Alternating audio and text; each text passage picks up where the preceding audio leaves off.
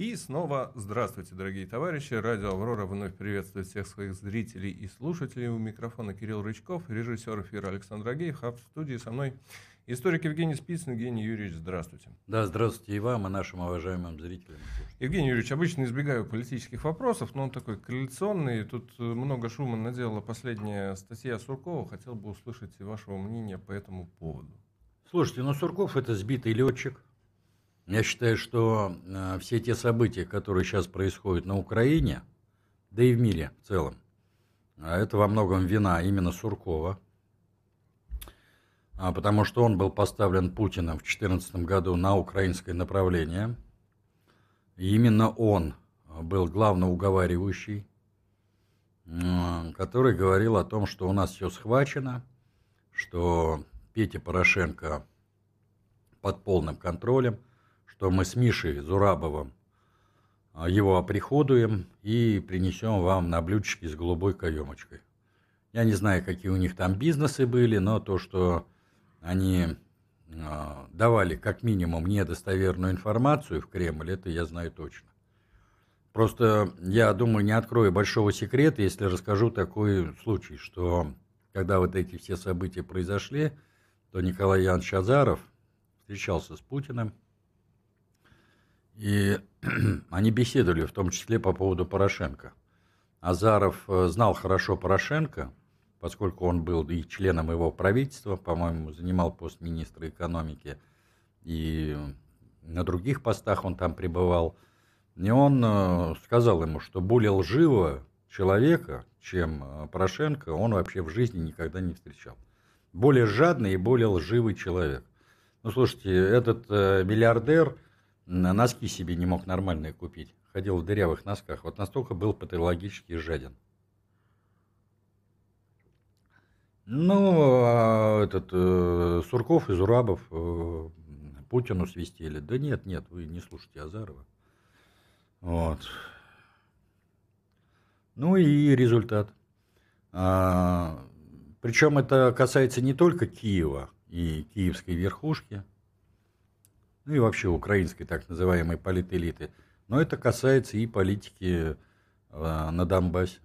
Все, что произошло на Донбассе вот в 14-21 годах, это прямое следствие э, того, что на этом направлении работал господин Сурков. Более того, я знаю, достоверно знаю, это никакая не инсайдерская информация, достоверно знаю, что когда началась спецоперация – то э, Сурков э, заявил о том, что дед сошел с ума. Ну, по, ну, в кулуарах, естественно. Ну, естественно, в кулуарах, да. Дед сошел с ума, и, в общем, э, по-моему, его еще до этого отстранили от украинского направления, или сразу после этого. Но меня в данном случае это не интересует.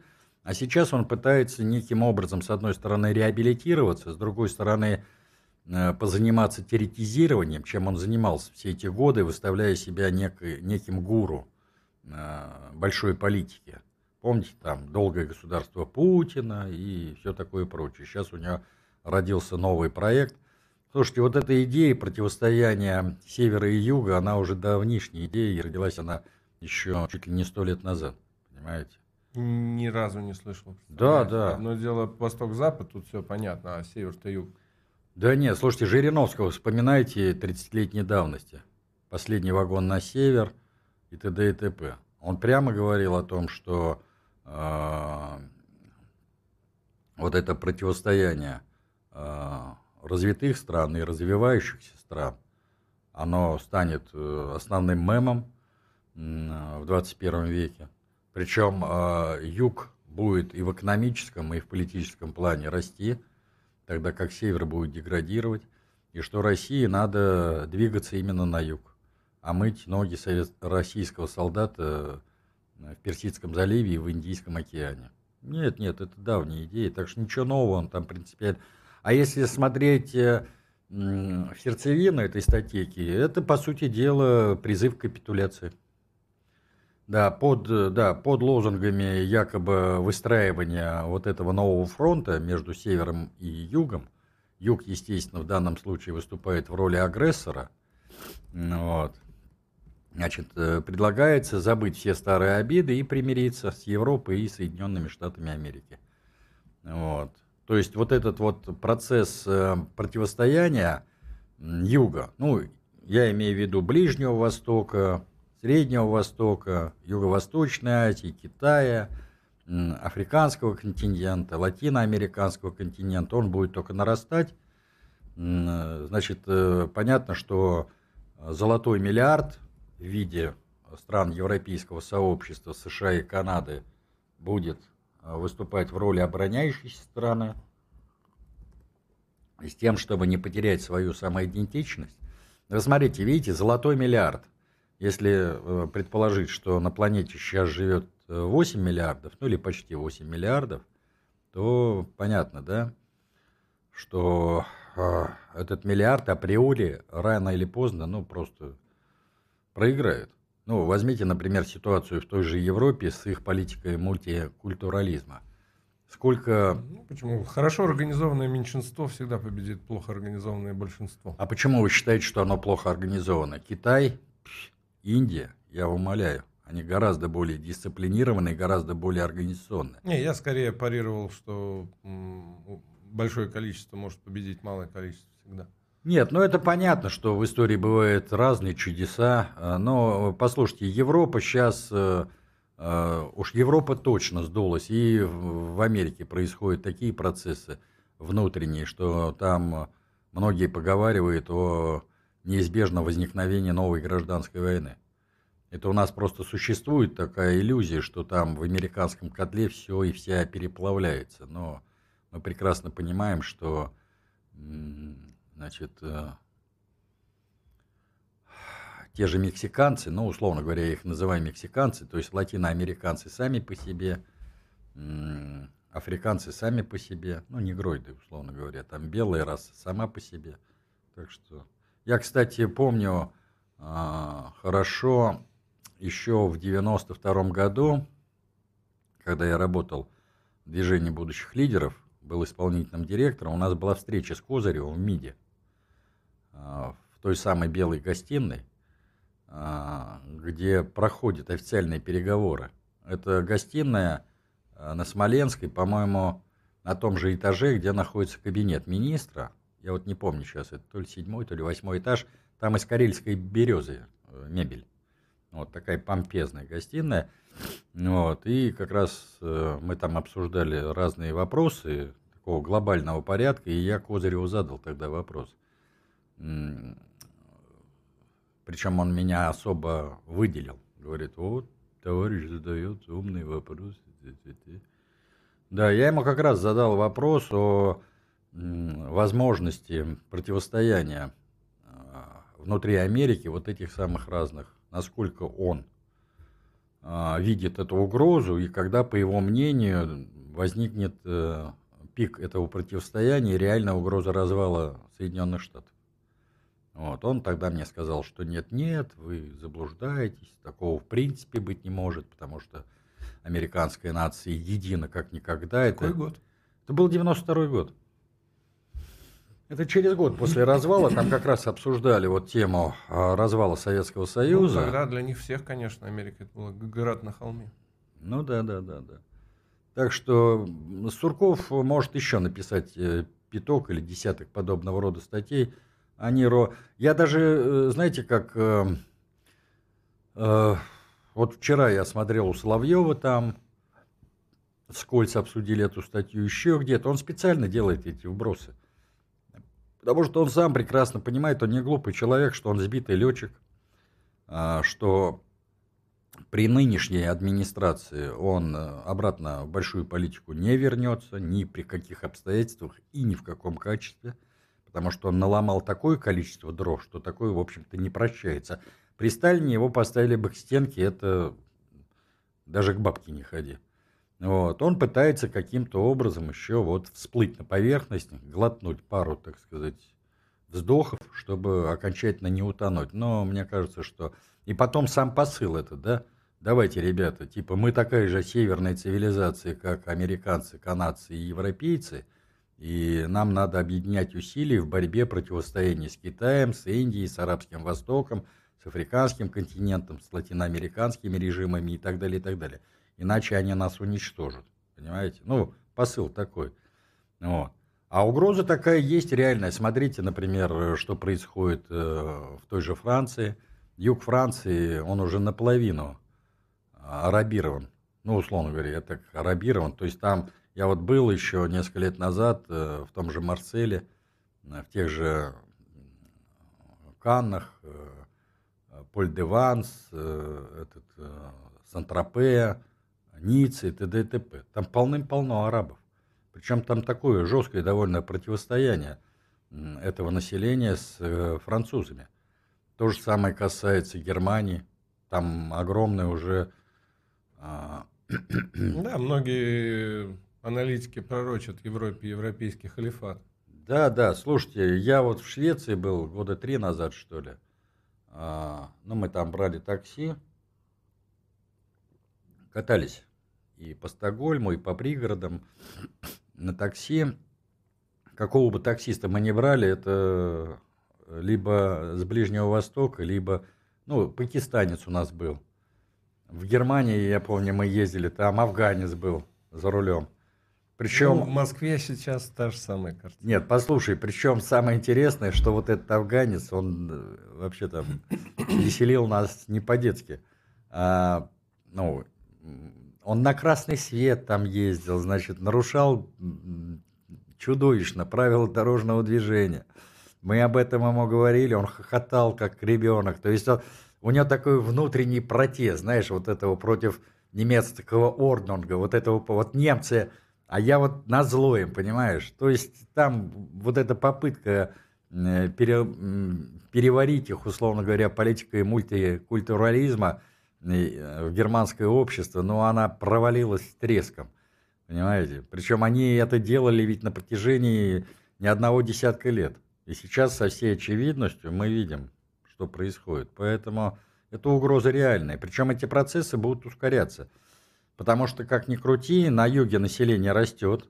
Европа-то коренная вымирает, как, собственно говоря, и мы. Понимаете? Европейские народы, они уже все.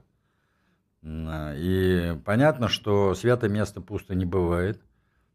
А еще существует иллюзия, что Европа – это своеобразный рай на земле, что там высокие а, значит, стандарты жизни, шикарный социальный пакет для переселенцев, ну и т.д. и т.п. Но это уже все, это доживает последние денечки, так сказать, вот это вот вся свистопляска. Так что Сурков э, зря написал эту статью, она ему не принесет никаких дивидендов. Более того, я подозреваю, что она ему даже подпортит, так сказать, его жизнь. Потому что многие, в том числе и там, могут расценить эту статью именно как призыв к капитуляции.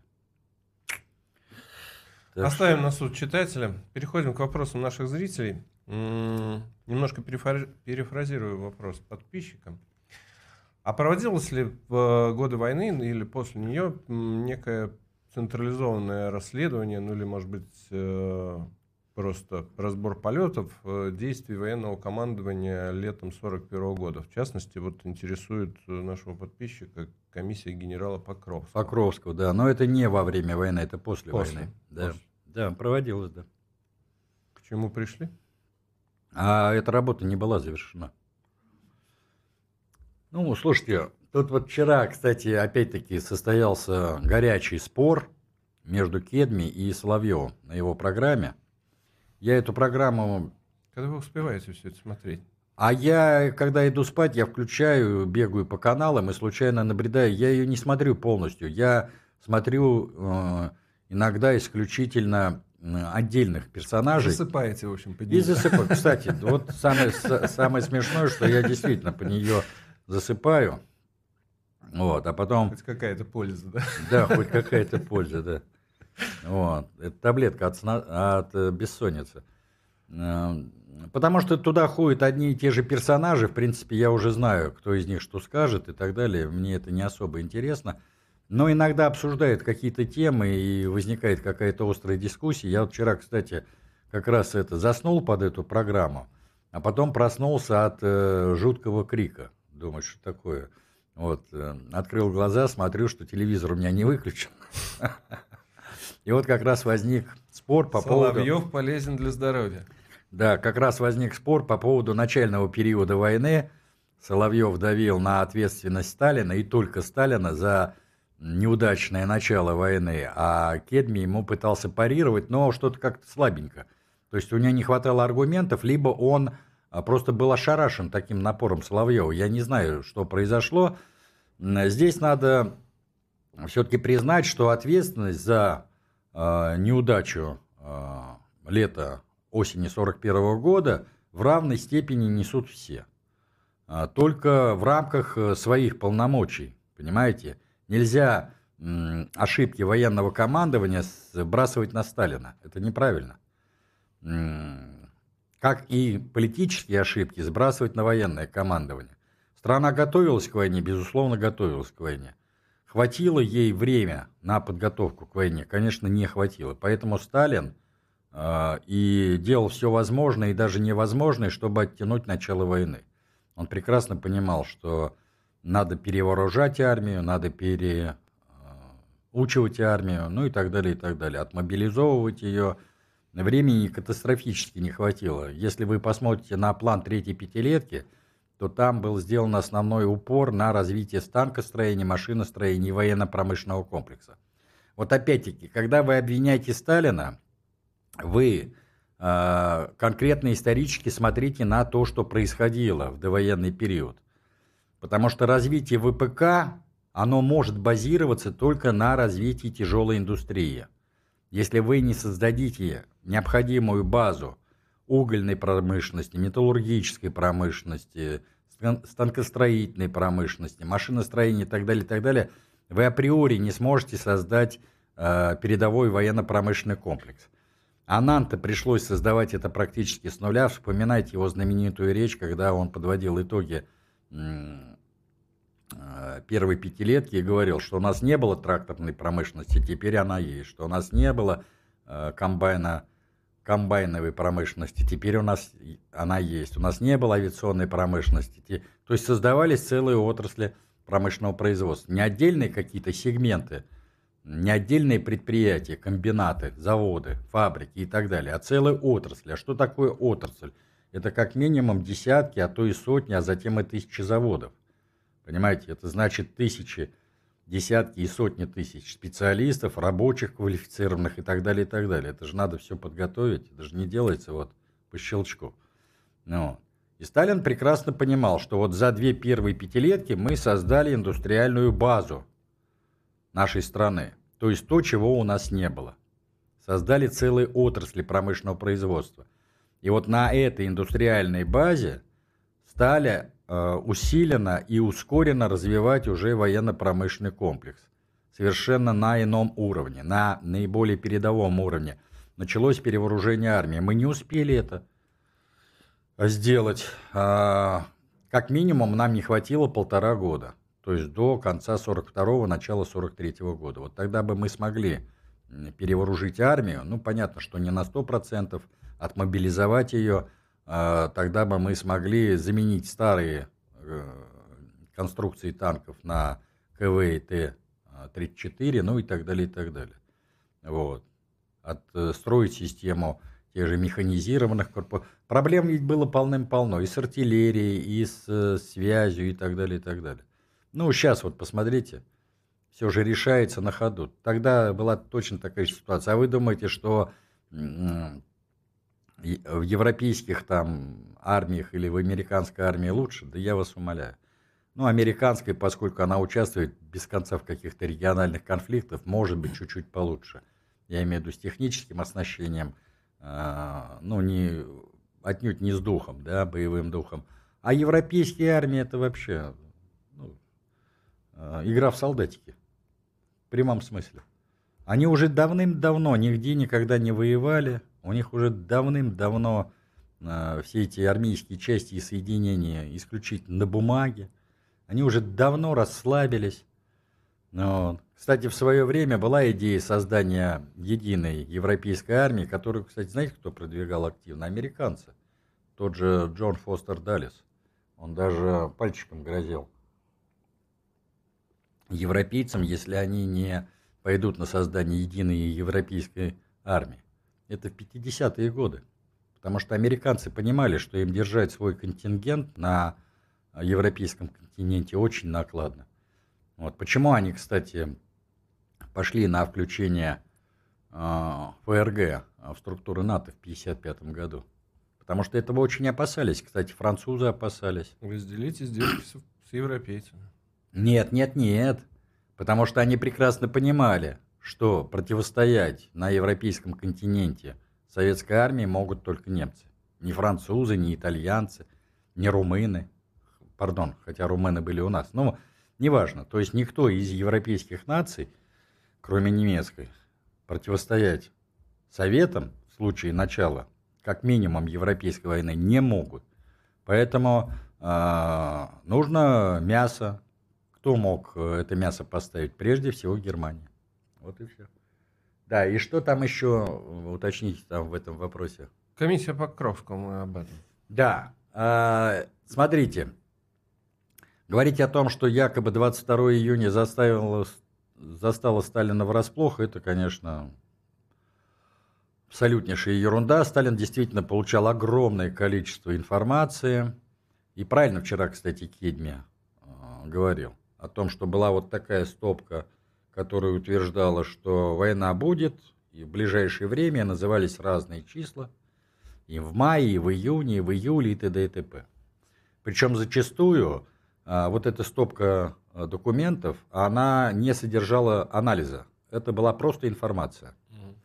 А была такая же, если не больше, стопка документов, которая говорила о том, что войны не будет. Что пока Гитлер не разгромит э, Британию, он на Советский Союз не нападет. Что он не будет повторять э, старую ошибку, воевать на два фронта. И в этом был свой резон. Потому что Германия продула Первую мировую войну прежде всего потому, что она воевала на два фронта. А Значит, э, это первое обстоятельство. Второе обстоятельство. По документам, вот по теперешним документам, которые открыты, отчетливо видно, что уже где-то вот с начала июня, если быть точным, 9-10 июня, начинается предприниматься очень активные э, шаги по э, значит, от мобилизации войск. Я вот лично читал, например, документы, которые касались а, созыва так называемой мобилизационной комиссии и созыва Совета обороны. Совет обороны тогда возглавлял Ворошилов, а, значит, э, где вот как раз э, решались вопросы стягивания а, границы армейских корпусов, целых армий, с других внутренних военных округов, где ставилась задача перенести штабы приграничных округов ближе к границе, ну, например, штаб Киевского особого военного округа переместить в Тернополь, ну и так далее, и так далее. Там четко ставились сроки. Например, штаб э, Киевского военного округа должен был быть передислоцирован в Тернополь, по-моему, 18 июня. То есть за 4 дня до начала войны. Было это сделано? Нет. Кто виноват в этом? Сталин? Конечно, нет. Понимаете? Почему Кирпонос, тогдашний командующий э, Киевским особым военным округом, не выполнил это распоряжение? Какую в данном случае несут ответственность Тимошенко и Жуков, как руководители наркомата обороны? То есть тут огромное количество вопросов. Очень много вопросов по поведению Павлова. Павлов, напомните? Павлов это командующий западным особым военным округом, ну, Беларуси. Угу. Вот. Видимо, там действительно э, была какая-то э, слишком э, тяжелая вина и ответственность за то, что случилось. Потому что на западном направлении в первые буквально дни войны, я даже говорю не недели, а дни войны, немцы достигли наибольшего успеха. Они не только окружили наши армии, но и э, уже, по-моему, 28 числа, 28 июня взяли Минск, столицу Беларуси. Кстати, и с этим и связан срыв, нервный срыв у Сталина. когда он поехал э, на Знаменку э, в Наркомат обороны. Это вот прям, если кто знает Москву, это вот Боровицкая башня и вверх э, в сторону Арбата, ну или то, что мы сейчас говорим, Калининского проспекта, улица Фрунзе. Раньше она называлась улица Фрунзе, а сейчас ей вернули старое название Знаменка. И вот на Знаменке стоит, э, если ты едешь вверх, стоит вот слева как раз старое здание Наркомата обороны. И Сталин туда приехал, и у него состоялся очень жесткий разговор с Тимошенко и Жуковым. Он психанул и уехал к себе в Кунцево на ближнюю дачу. И до следующего утра, в общем-то, не появлялся ни в Кремле и так далее. Потом родится целая версия, что, дескать, он впал в депрессию чуть ли не на две недели – не принимал участия никакого. Это все ерунда абсолютнейшая. Потому что по журналу посещений Сталина, кремлевского кабинета Сталина, видно воочию, что у него действительно был вот этот провал, вот 28-го, там 29-го. Туда вот утром 29-го к нему как раз приехали четыре члена высшего руководства, Маленков, а, Молотов, а, Ворошилов, Берия. Говорят, что там был Вознесенский, но я сомневаюсь, что там был Вознесенский. И вот там как раз была составлена бумага о создании ГКО. Этот документ сохранился в архиве. Рукописный документ, э, писал его Маленков. А Сталин внес э, правки а, синим карандашом, а Маленков писал его красным карандашом где было принято решение о создании Государственного комитета обороны, э, высшего внеконституционного органа, к которому теперь переходили э, все функции и подчинялись все органы партийной и высшей государственной власти, и Совет народных комиссаров, и ЦК партии, ну и так далее, и так далее. А, и были определены первые пять членов. Значит, Сталин председатель, этот Молотов зам и три члена. Это Берия, Ворошилов и... Так, Берия, Ворошилов и Маленков. Ну, у каждого, понятно, было свое направление. Там Маленков по партии, Берия, понятно, по спецслужбам, ну и так далее. А, так что вот таким вот образом. А, ну, слушайте, а тут важно... комиссия не закончила работу? Не, не, не могу сказать, не буду врать, почему она не закончила. Я просто не занимался специально этим вопросом. У нас, кстати, вот на этой теме огромное количество спекуляций появилось и потопталось такое количество специалистов, слово специалисты я беру в кавычки, которые обвинили там и Тимошенко, и Жукова, и вообще весь высший генералитет в предательстве, ну и так далее, и так далее. Понимаете, сознательное предательство, ну, условно говоря, как Власов, это одно дело. Другое дело, когда люди халатно отнеслись к исполнению своих э, должностных обязанностей, многое не учли, приняли какие-то ошибочные решения. Слушайте, но это сплошь и рядом. Это сплошь и рядом. И не только во времена Сталина, но и до него, и после него, и так. И это всегда будет. Понимаете? Так что делать э, вот на основании подобного рода фактов какие-то далеко идущие выводы, ну, ей-богу, не стоит. Тут даже логику включите. Вот нам, э, я не буду даже их называть, я знаю, о ком идет речь, но не буду даже их называть. Э, целая когорта авторов уверяет в том, что значит, и маршал Победы Жуков был предатель, и маршал Тимошенко, тогдашний нарком, был предатель, и так далее, и так далее я задаю себе сакраментальный вопрос. Вы себе сами его задайте. Представьте себе, Сталин все четыре года войны был в плену не у кого-нибудь, а у высшего генералитета, состоящего сплошь и рядом из сплошных предателей, которые хотели сдать нашу страну на милость победителя, получить какие-то ковришки, пятое-десятое. Но вот вы себе можете представить это? То есть вот Жуков предатель. Вот он в 1941 году все сделал для того, чтобы Советский Союз потерпел поражение в этой войне. И, значит, получается, что Жуков организовал, как командующий Объединенным Западным фронтом, наступления советских войск под Москвой. Вот сейчас, кстати, 30 сентября будет как раз отмечаться начало оборонительного этапа Московской битвы.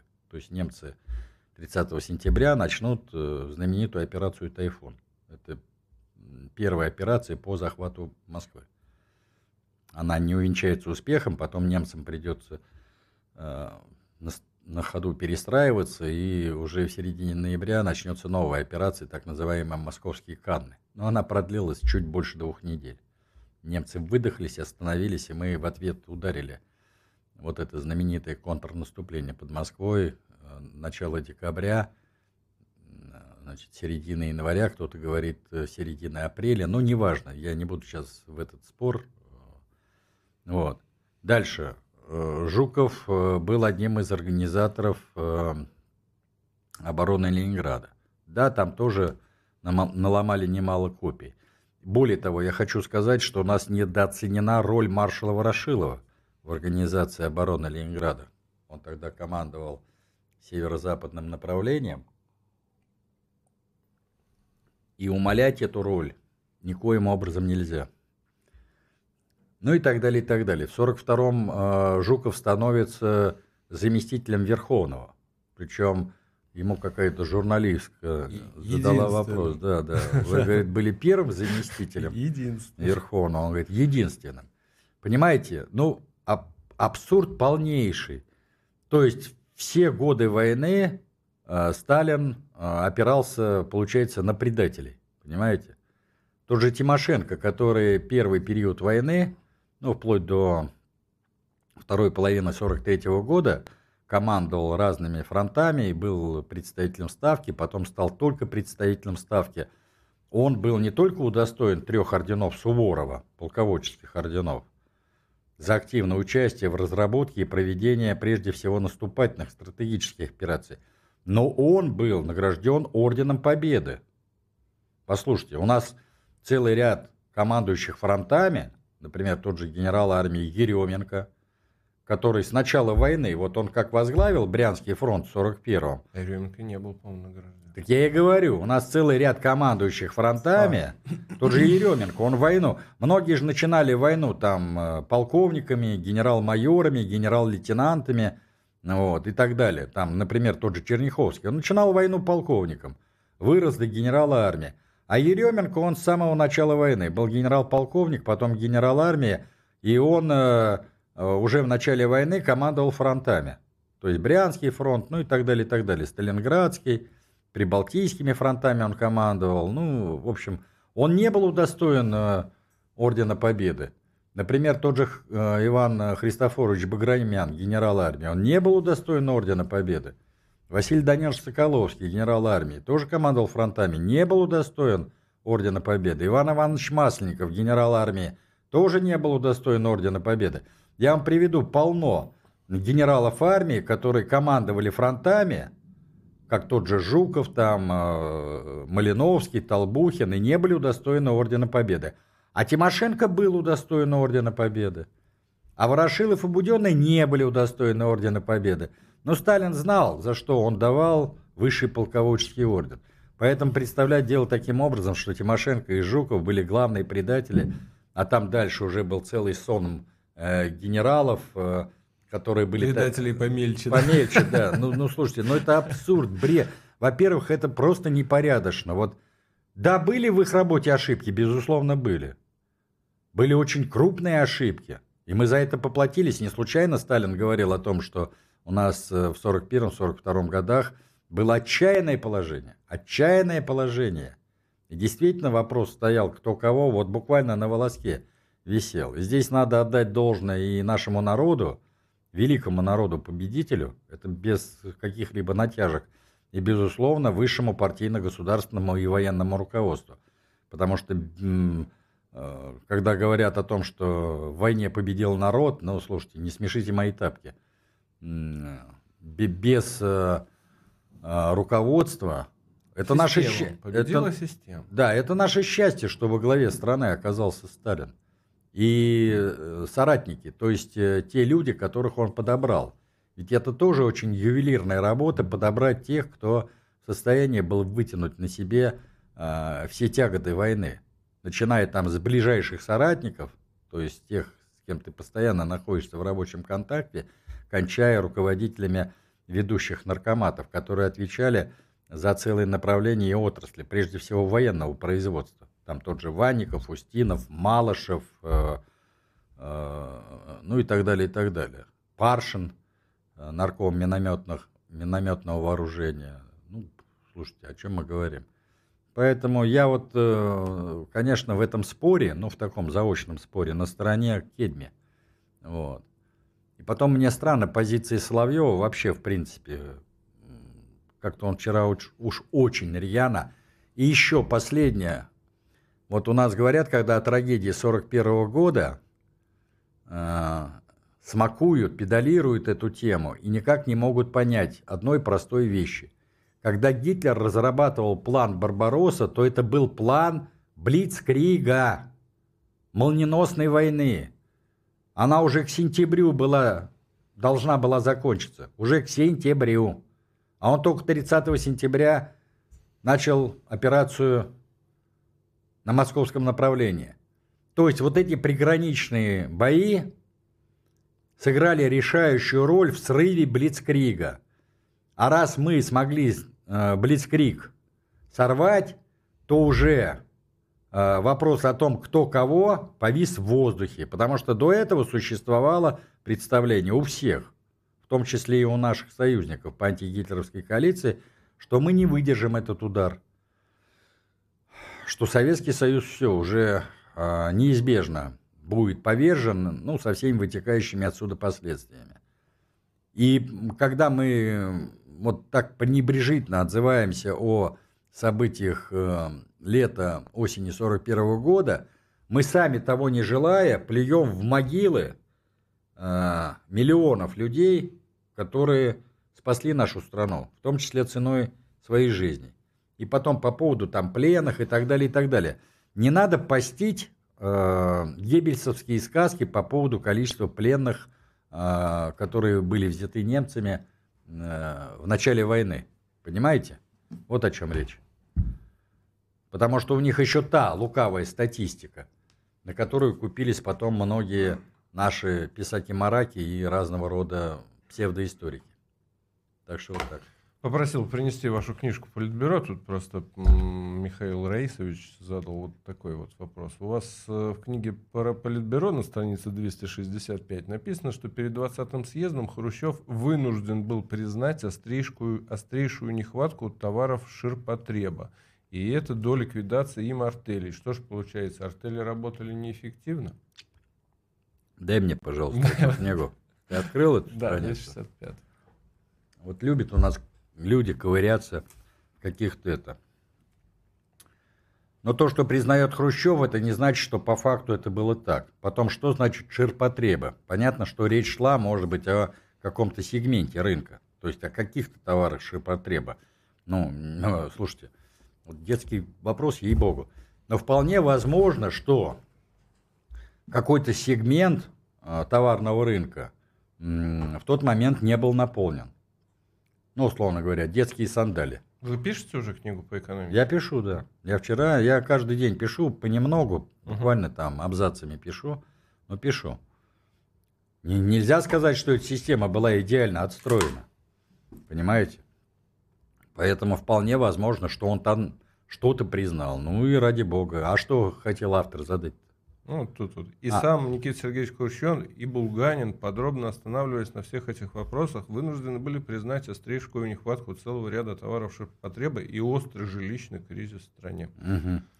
Ну, Однако, слушайте... как уверяет Юрий Николаевич Жуков, именно они фактически свели эту самую проблему ликвидации товар... товарно-жилищного дефицита к судьбам сельского хозяйства – сельское хозяйство к зерновому вопросу, а зерновой вопрос к подъему целинных и залежных земель, считая, что именно этот подход разрешит все проблемы в стране. Да, значит, смотрите, дело в том, что то, что касается артельного производства, то первые удары по артельному производству стали наноситься практически сразу после смерти Сталина. Это раз.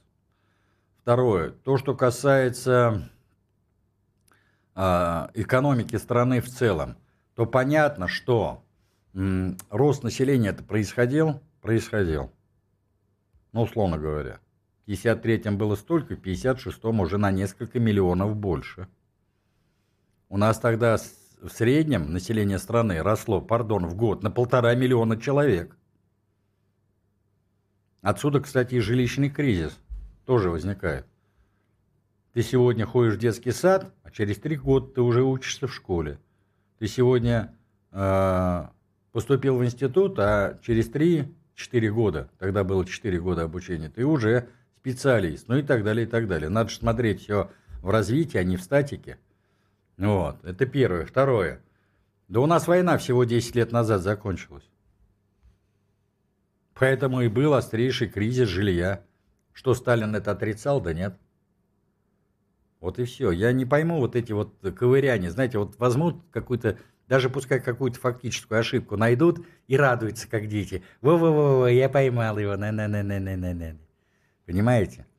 Я же говорю в целом о том, что сталинские артели э, сыграли свою существенную роль в наполнении потребительского рынка товарами широкого потребления. И э, обслуживали целые сегменты экономики. Ну, например, 40% трикотажа производили артели, 40% мебели производили артели. Я, кстати, вот тут в Судаке, когда отдыхал, мне позвонил э, Владимир Васильевич, наш знаменитый актер. Он сейчас в Ташке снимается в очередной роли. Мы с ним долго говорили, где-то около часа, а, в том числе и про сталинские артели. У него отец был заместителем а, руководителя артели, который занималась производством мебели. Он говорит, Евгений Юрьевич, я подтверждаю полностью ваши слова и так далее, и так далее. У меня отец сам был артельщиком, а их артель занималась производством мебели. Ну, ну, понимаете? Но дело в том, что условно говоря, у меня сегодня есть деньги на покупку мебели, а вчера у меня этих денег не было. То есть уровень жизни человека повышался, понятно, что он предъявлял какие-то повышенные требования к обустройству своего гнездышка. Поэтому он шел на потребительский рынок и хотел себе купить, условно говоря, тумбочку или кроватку какую-нибудь резную, а ее не было, потому что Э, уровень жизни рос, и потребности людей росли, и промышленность не успевала. Ну, например, та же артельная промышленность не успевала за потребительским спросом. Ну и что? Это вполне нормальная себе ситуация. Так что не надо вот абсолютизировать подобного рода вещи. И потом, э, тот же Хрущев, Булганин и другие лидеры партии и государства, когда они выступали с подобного рода речами и констатировали что-то, они зачастую выдавали желаемое за действительное. Им надо было просто нацелить, условно говоря, руководящие партийные, государственные, хозяйственные органы на решение какой-либо проблемы. А с тем, чтобы вот это нацеливание возымело большее действие, надо было где-то сгустить краски. Вот и все. Если он говорит, что у нас, например, в этих э, отраслях там, или областях полный провал, то это не означало по факту, что так оно и было. Вот вчера Путин выступал по поводу повышения цен на бензин. Он сделал это заявление о том, что вот правительство предприняло целый ряд шагов, в том числе запрет на вывоз э, нефтепродуктов э, за рубеж. А проблема с ценами на дизельное топливо, на бензин, она э, не решена. То есть идет повышение цен. Но он-то сконцентрировал внимание именно на этом. Но это не значит, что во всех регионах идет повышение цен. В каких-то регионах цены, наоборот, снизились. Но он не стал об этом говорить. Почему? А потому что ему надо было нацелить правительство на то, что они эту проблему не решили. Вот и все. Понятен мой посыл, да? Да. Вот. Потому что если объективно посмотреть, ну, условно говоря, в Москве цены Э, стоят э, на месте. В Московской области, например, повысились, а в Рязанской, например, понизились. Ну, условно говоря. Но он не говорит об этом. Он говорит о том, что вот существует сама по себе проблема повышения цен на э, значит, бензин и другие нефтепродукты. Давайте, ребята, решайте. Все ваши меры, которые вы предприняли, они не принесли должного результата. Вот и все. Поэтому не надо вот на, знаете, как ну, очень упрощенно понимать те, те тексты, которые э, вы читаете. Я надеюсь, я ответил на вопрос. Последний, пожалуй, вопрос на сегодня. Редко задаю. Почему? Мы можем еще посидеть. Ну, вы как сейчас э, размажетесь? Да. А, тоже немножко, наверное, перефразирую. А почему всякого рода школы, право, богословие, философии, при всем том, что христианизация Руси, когда конец X э, века, стали появляться только после монгол? Так, ну, это вопрос, конечно, интересный. А почему у э, человека, который задает этот вопрос, пускай мне пояснит, э, Борис вот так, Иванов. Вот такое представление о том, что у нас разные э, религиозные школы стали появляться только после монгольского нашествия. С чего он это взял? Ну, мы обратной связи с той моментально не имеем, можем только догадываться, но я к вопросу присоединяюсь. Я тоже, у меня в голове нет никаких сведений о том, что в э, период э, до, до 13 века, что у нас были какие-то... Здравствуйте. А слово о законе и благодати Илариона, это не доктринальное произведение? Я а... перестал стесняться того, что я чего-то не знаю, первый а. раз об этом слышу. Ну, здрасте, Иларион это первый русский митрополит, то есть глава русской митрополии или русской православной церкви во времена Ярослава Мудрого. Он э, до этого был э, настоятелем э, княжеской придворной церкви в Берестове. Это резиденция великого киевского князя. А потом, когда скончался грек-митрополит, то по инициативе самого Ярослава Мудрого он своего духовника назначил, ну, условно говоря, и спросил у Константинополя разрешения, потому что тогда Константинополь поставлял э, митрополитов, э, чтобы именно он стал э, руководителем или главой Русской Православной Церкви. Он еще до своего назначения митрополитом написал знаменитое произведение «Слово о законе и благодати». Закон – это Ветхий Завет, то есть это, условно говоря, иудейская угу. часть Библии. Да? Там вот как раз идет четкое противопоставление – Ветхого Завета и благодати, то есть э, второй части Библии. Это доктринальный документ. То же самое. Дальше сочинение Иакова Мниха, которое появилось еще во времена... Наличие вла... этих произведений говорит о наличии неких школ? Ну, естественно. Автоматически? Ну, слушайте, не надо как бы упрощенно понимать слово «школа». То есть э, то, что в русском православии существовала своя догматика, это сто процентов. Другое дело, что в отличие от католической церкви, мы гораздо большее значение придавали не догматике, а обрядовой стороне христиан. Я когда говорю о школах, представляю себе, вот э, как у нас было в том же фильме про Ломоносова «Славяно-греко-латинская академия». То есть некие вот такие прицерковные... Нет, нет, нет, нет, нет, нет. А... Тут речь идет, условно говоря, о каких-то научных школах. То есть... Э, ну, суще... они как бы как симбиоз. И молодых учат, а старые нет, нет, нет, нет, нет, нет, не в этом смысле. Э, человек имел в виду другое. Это вот как научная школа, вот у нас, условно говоря, э, был Аполлон Григорьевич Кузьмин, э, выдающийся наш историк, философ, и вот существует школа Кузьмина, mm, то есть все, людей, да, людей, которые исповедуют его основные Э, установки э, на те или иные ключевые события русского или мирового исторического процесса, его оценки тех или иных э, периодов отечественной истории. И они не просто разделяют эти оценки, они еще и углубляют те знания, которые они получают вот в результате научного поиска. То есть, условно говоря, там Гера Артамонов, когда вот э, стал писать диссертацию у Аполлона, то он ему дал тему а, «Земля и власть Киевской Руси». И вот он этой темой занимается последние там 30 лет в той или иной степени. Только он расширил горизонт этой тематики, не э, сконцентрируясь только на периоде Древней Руси. Ну и параллельно, параллельно его научный интерес касается каких-то других э, периодов отечественной истории или других тем отечественной истории. Вот. Например, там тот же Володя Горский, он защищал диссертацию того же Кузьмина по проблемам махизма в русском революционном движении. Ну, где Киевская Русь и где махизм?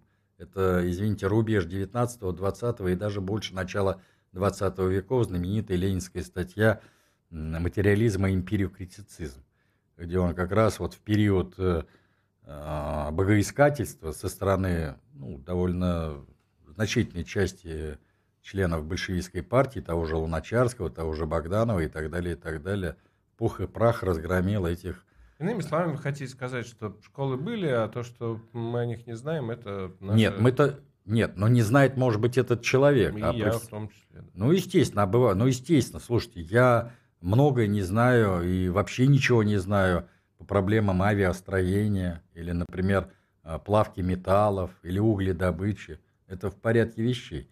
Также человек, который занимается совершенно иной сферой, а, знаете. Не, ну тут как, почему? Мы же все знаем э, Платона и Аристотеля, а вот э, своих э, богословов и философов, тем более столь ранних, не знаем совершенно.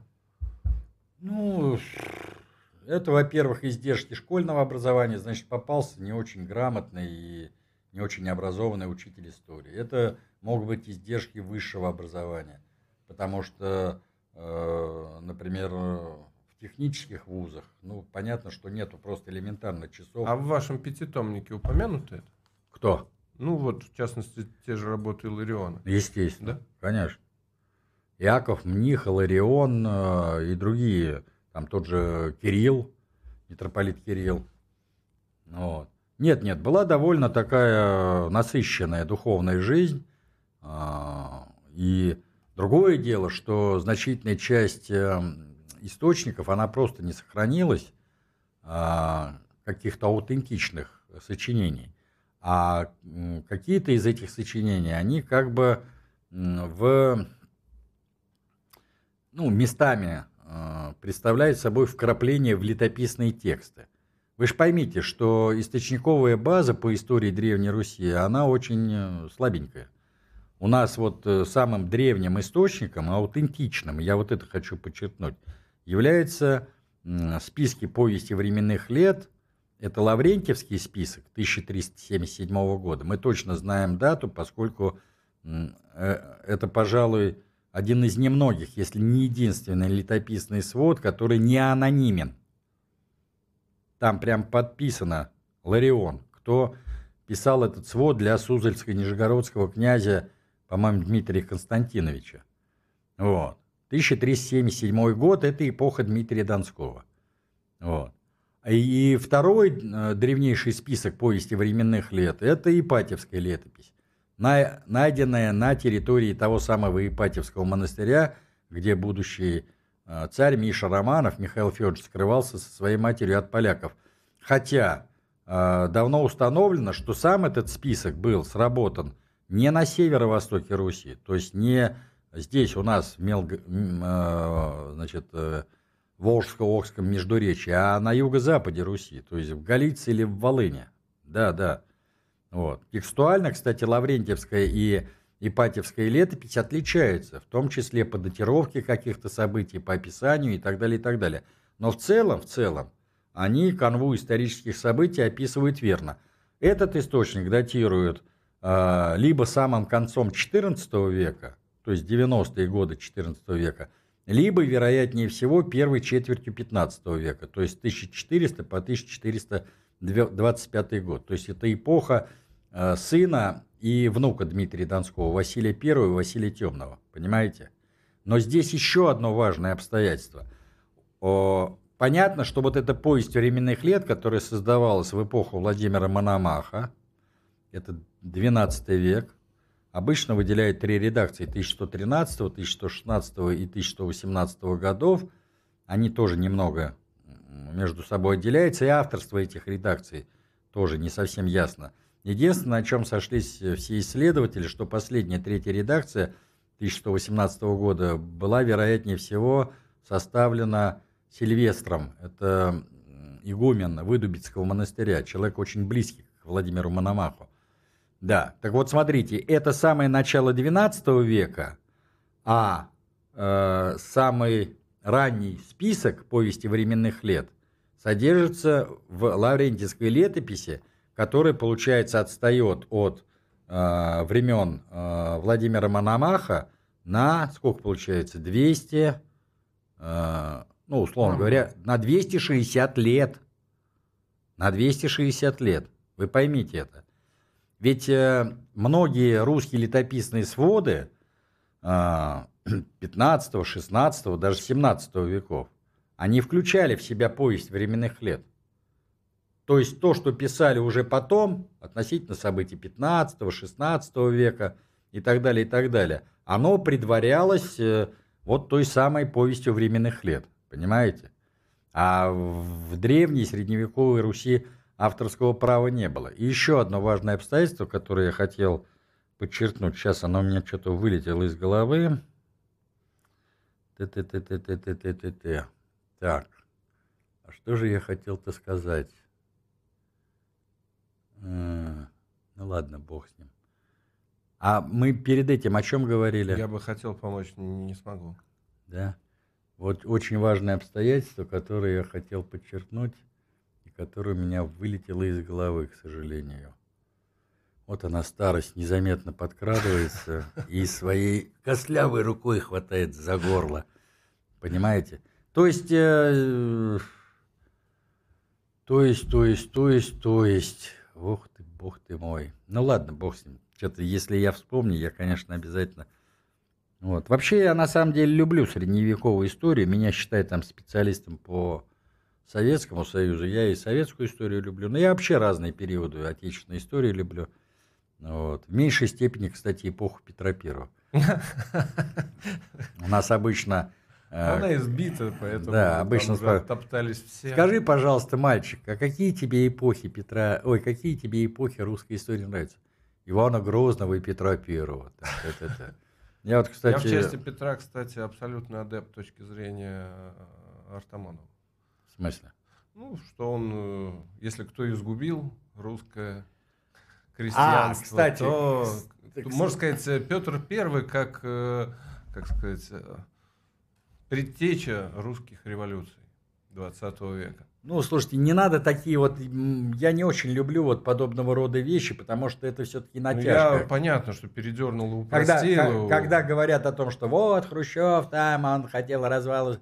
Слушайте, ребята, Хрущев вообще в голове даже не мыслил развалить Советский Союз и ликвидировать советский общественный строй. Другое дело, что объективно, хотел он того, не хотел, он этому способствовал, потому что его доклад на 20-м партийном съезде, он дал шикарнейший козырь всем врагам социализма и нашей стране. Шикарнейший козырь, который повлек за собой такую череду процессов глобального порядка, создание еврокоммунизма, теории конвергенции, ну и т.д. и т.п., понимаете? Это то, что нас и убило, да. Конечно, все то, что нас и убило. Но сам Хрущев то ли по дурости своей, то ли... Опять-таки, здесь вопрос в том, что надо смотреть на все конкретно исторически. То же самое касается там эпохи Петра. Почему э, у Геры Артамонова такие представления? А потому что он прямой наследник Аполлона Григорьевича Кузьмина. У Аполлона Григорьевича тоже был очень критический взгляд на фигуру Петра. Почему? Почему? Ну, продолжает школу, да. Нет, а дело в том, что а, с точки зрения Кузьмина именно Петр, а, заложив основы вот того самого полицейского бюрократического государства, разрушил симфонию во взаимоотношениях между землей и властью. И начался вот этот... э, Глубоко, как и красиво. да, вот этот отрыв э, публичной власти, то есть то, что Маркс называл мнимым государством от гражданского общества. Власть стала бесконтрольна и остается таковой до сих пор. Вот это общий посыл был э, э, Кузьмина. И все наследники Кузьмина, научные наследники, идейные наследники, они продолжают вот эту линию. Отсюда у э, Геры такое отношение к Петру. При этом, я замечу, что он, на мой взгляд, слишком уж абсолютизирует институты гражданского самоуправления в допетровской Руси. Там надо Что вы вкладываете в понятие абсолютизирует? абсолютизирует, то есть говорит, ну, пред- э, представляет дело таким образом, что, например, те же земские соборы были реальным противовесом э, царскому самовластию. Ну, не были, конечно. Ну, я в, да, я в данном случае не хочу говорить... Как обыватель не имею права употреблять слово «конечно». Да, нет, но я не хочу за глаза Гера говорить. Он, в принципе, в целом, вот в целом, если посмотреть на концептуальные установки Геры, он абсолютно прав. Я со многими его положениями, то, что касается, например, Боярской думы, то, что касается нашей родовой аристократии, взаимоотношения родовой аристократии с царской властью и т.д. и т.п. согласен. Но он где-то перегибает палку. Но он, может быть, перегибает палку, кстати... Это Синелобов в части Петра перегибает палку. У него тут наоборот позиция, что Петр наше все. Да, потому что, потому что. Я вот вам видите... не показывал видео, где немножко пьяный Синелобов спорит на эту тему с немножко пьяным Артамоном. Нет, не показывал. Шикарно. Ну, надо посмотреть. Но на самом деле, да, действительно. Вот. Вот они, кстати, в рамках одного института, потому что у нас, мы когда учились, был Аполлон и был э, Николай Иванович Павленко. Николай Иванович Павленко, который был певец Петра и Петровской эпохи, понимаешь? Который досконально там, вообще там все и вся. Причем он э, писал все свои работы исключительно на архивных документах. Его даже мало интересовало то, что писали его предшественники. Если вы посмотрите его работы, то у него практически ссылок на своих предшественников не было, потому что он считал их работы ну, ниже плинтуса, условно говоря, которые не стоит даже упоминать. Хотя при этом, безусловно, он литературу знал. А, и очень выборочно там брал какие-то у Кофенгауза, там, а, значит, у Белявского, там еще у кого-то. Но это совсем чуть-чуть, понимаешь? Потом надо учесть, что он э, читал немало, собственно говоря, автографов Петра, а вы посмотрите на почерк Петра. Там, пока разберешь одну строчку, может пройти пару лет, так сказать понимаете? Но я утрирую, конечно. И я вот, кстати, тут вспомнил в связи с э, этой школой Кузьмина, вот по поводу тех же летописных сводов. Тут ведь надо еще иметь в виду, что, опять-таки, и вот про, вот я вспомнил, о чем я хотел сказать, по поводу вот этих доктринальных. Понимаете, дело в том, что у нас э, ведь э, потом э, уже в постмонгольской Руси стал развиваться жанр агеографии. А, это жити... а география. А география? Агиа. А география. Да, это жанр жития святых. Ж- жития святых. Но вы же понимаете, что жития святых – это не столько отражение реальной жизни а, того же Сергия Радонь, ну и так далее. А, а, а, да, вот. И, Читательская версия. Да, но дело в том, что вот в рамках этих э, житей Э, развивалась в том числе и доктринальные установки Русской Православной Церкви. То есть не надо представлять дело таким образом, что э, догматика церковная, в том числе и православная догматика, она в рамках... Не, ну, философия может и в виде притч переходить, поэтому в некотором смысле... Не, ну притчи это не... Э, не, не, не, не путай. Церковники никогда не будут...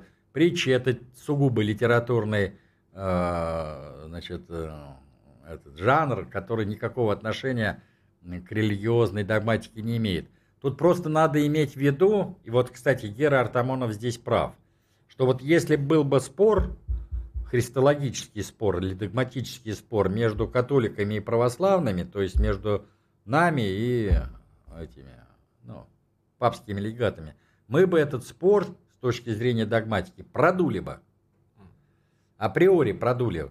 Потому что мы никогда особого э, значения э, вот этой догматической стороне религиозного вероучения не придавали. Для нас главным было соблюдение обрядовости. Вот почему, кстати, такое неприятие вызвало изменение обряда Никоном. Не то, что вот эти э, Киево-Могилянские э, старцы, значит, привнесли в перевод, в новый перевод Библии.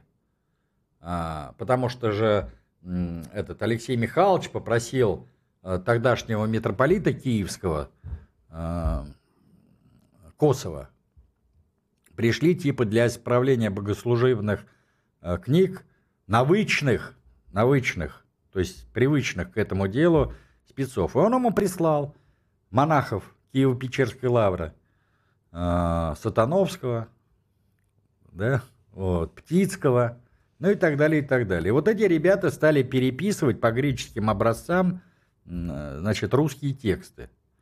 А, но это вообще не вызвало ну, никаких как бы колебаний. Не то, что внутри паствы, а даже внутри самого духовенства.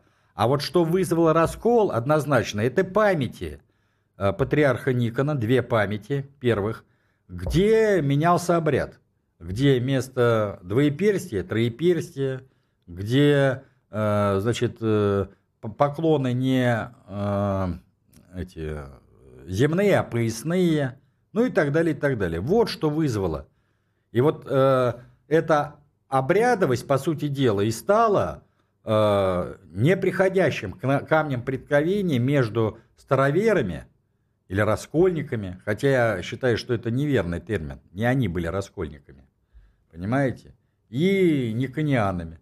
Так что вот таким образом. Ну что, на этом... Закончим, да, пожалуй, на сегодня. На вопросы наших зрителей отвечал историк Евгений Спицын, которого мы, как и всегда, благодарим за свет просвещения. А зрителей напоминаю, что по ссылочке внизу можно найти новый канал Евгения Юрьевича и на него подписаться.